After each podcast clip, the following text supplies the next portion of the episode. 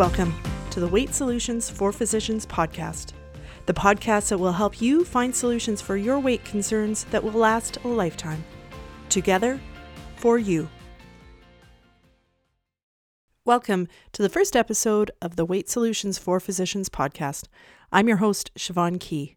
If you're looking for a place to get the most up to date information on losing weight and maintaining it over the long term, then this is the podcast for you. I wanted to take the first episode to tell you a little bit about myself and my background, and then we'll finish up with one of my main tips that works really well for long term weight loss and that my patients have found very helpful. So, I am a full service family practitioner in British Columbia. I work in a group practice and we do a lot of obstetrics as well as in hospital work. And I'm also a member of the palliative care team in our community. I've also developed and run a weight management program uh, out of my office for the past three years, consisting of group medical visits, and have worked with many patients on weight management and weight loss issues through that. I'm hold a certification through the American Board of Obesity Medicine and have been actively seeking out more education and information on weight loss and weight management for years now. This podcast is meant to be a resource for physicians who are working on their weight. I know that physician specific resources are uncommon. The only one I've been able to find, and I just came across it within the past year is a podcast called Weight Loss for Busy Physicians by Katrina Ubell, which is excellent. But I think there's a need for more information specific to physicians. As you know, as doctors, there are specific things in our life that can contribute to weight gain and make it difficult to lose weight. A lot of the things about our schedules and our job also make it difficult for us to participate in public weight loss programs. I know when I was dealing with my own weight, I always had a feeling that I should know what to do and I should have figured this out. Uh, it was the one area of my life that I just felt I couldn't get a handle on, even though in all other areas, I felt that I was reasonably successful and confident. Uh, but the reality is, weight loss isn't actually taught that well in medical school. I think it's getting better, but definitely when I went through medical school, there was very minimal information taught and it wasn't particularly helpful. Uh, so, in this podcast, I'll be covering all different topics and tools that I think can help you get control of your weight. Um, as much as possible, I will try to keep information evidence based. Uh, some things, there's just not great amounts of evidence, or in some areas, the evidence is conflicting. And some areas, I'll be talking more from personal or patient experience on tools that have been helpful as well. Just to let you know a little bit about myself and my personal journey, I struggled with weight basically since university. I thought I struggled with it earlier, but looking back, I think that was probably not the case. But definitely when I moved away from home and developed poor eating habits, I started to gain weight. Uh, I first went to Weight Watchers when I was in university. Um, and I, I lost weight at various times using Weight Watchers and and second year medical school I actually felt I was doing fairly well, but then third year medical school hit and I really didn't recover from that for quite some time. Third year medical school created all sorts of bad habits. Then residency with the busyness and lack of control over schedule created other ones. And I ended up gaining quite a bit of weight. I spent a lot of years feeling like I didn't have time to focus on myself. The first years of practice are always busy. And then I had started having kids, and that made life busy as well and made it even more difficult to find time to do self care type activities. But the reality is, I also didn't really know how to focus on myself and correct some of these habits that I had developed. I tried multiple ways to lose weight. I tried Weight Watchers many different times in person and online. Um, I tried different ways of eating uh, just on my own. Uh, I hired uh, different coaches, and each of those experiences has been helpful in that I, I learned something from it. But until recently, most of them didn't give me any lasting weight loss. There was a few years ago where I was really feeling I just needed help and I just really needed somebody to help me, particularly with uh, some specific habits I knew were getting in my way.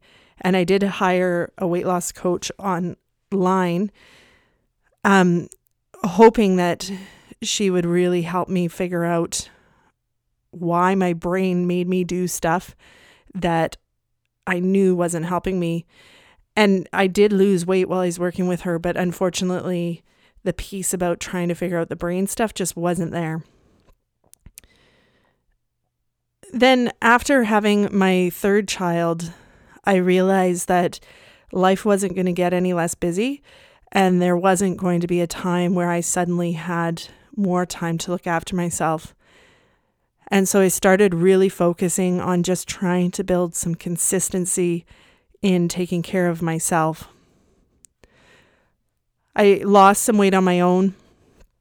And then as I was starting to get an interest in obesity medicine and starting to do more learning in that area, I was able to start applying some of the knowledge I gained to myself and I started to lose more weight.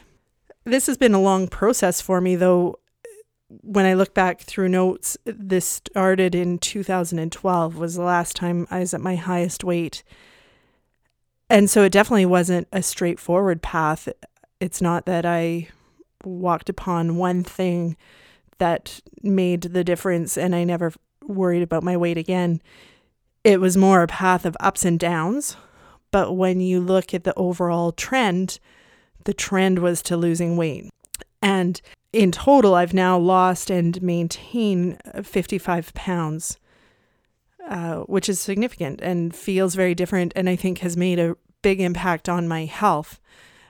Uh, when I was pregnant, I had gestational diabetes, and so I knew I was at risk of getting type 2 diabetes. And as my weight got heavier, I definitely saw things like my blood sugars going up and really worried that I was actually going to become diabetic earlier rather than later.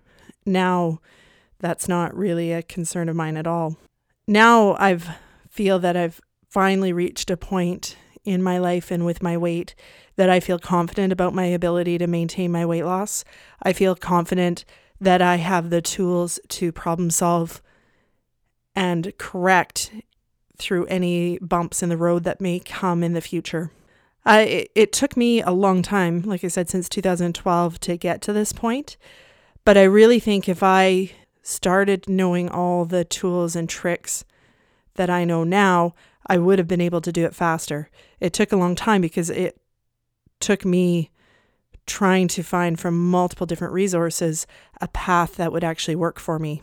Um, along with this podcast, which I truly hope will be helpful for you, uh, I am offering private coaching sessions for physicians. If you feel like you would need additional support and want a high level of supportive coaching to help you figure out what your path needs to be, um, go to my website at weightsolutionsforphysicians.ca.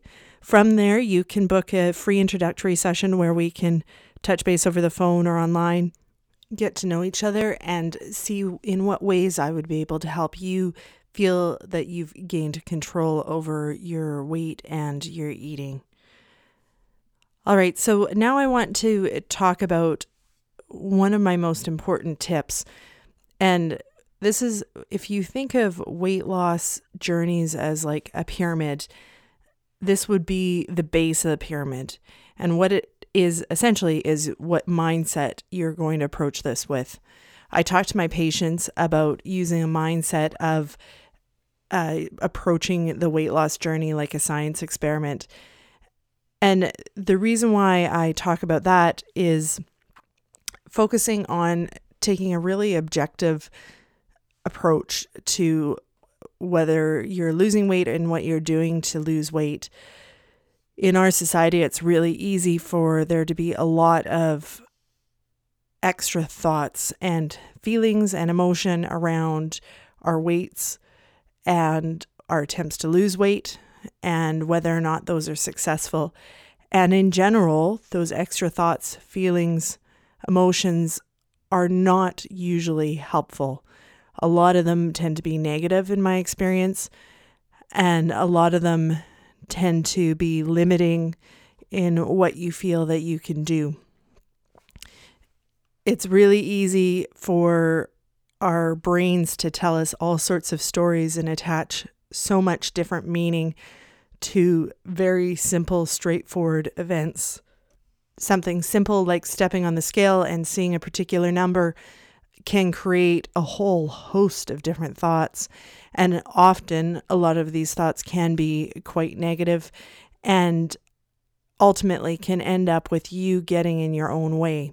Approaching this as a science experiment means looking at it objectively, taking that one step removed from all those different stories and drama that your brain can dig up about your weight. And just accepting that there's going to be ups and downs in this process. There's going to be times where things happen the way you want them to, and you'll feel great usually.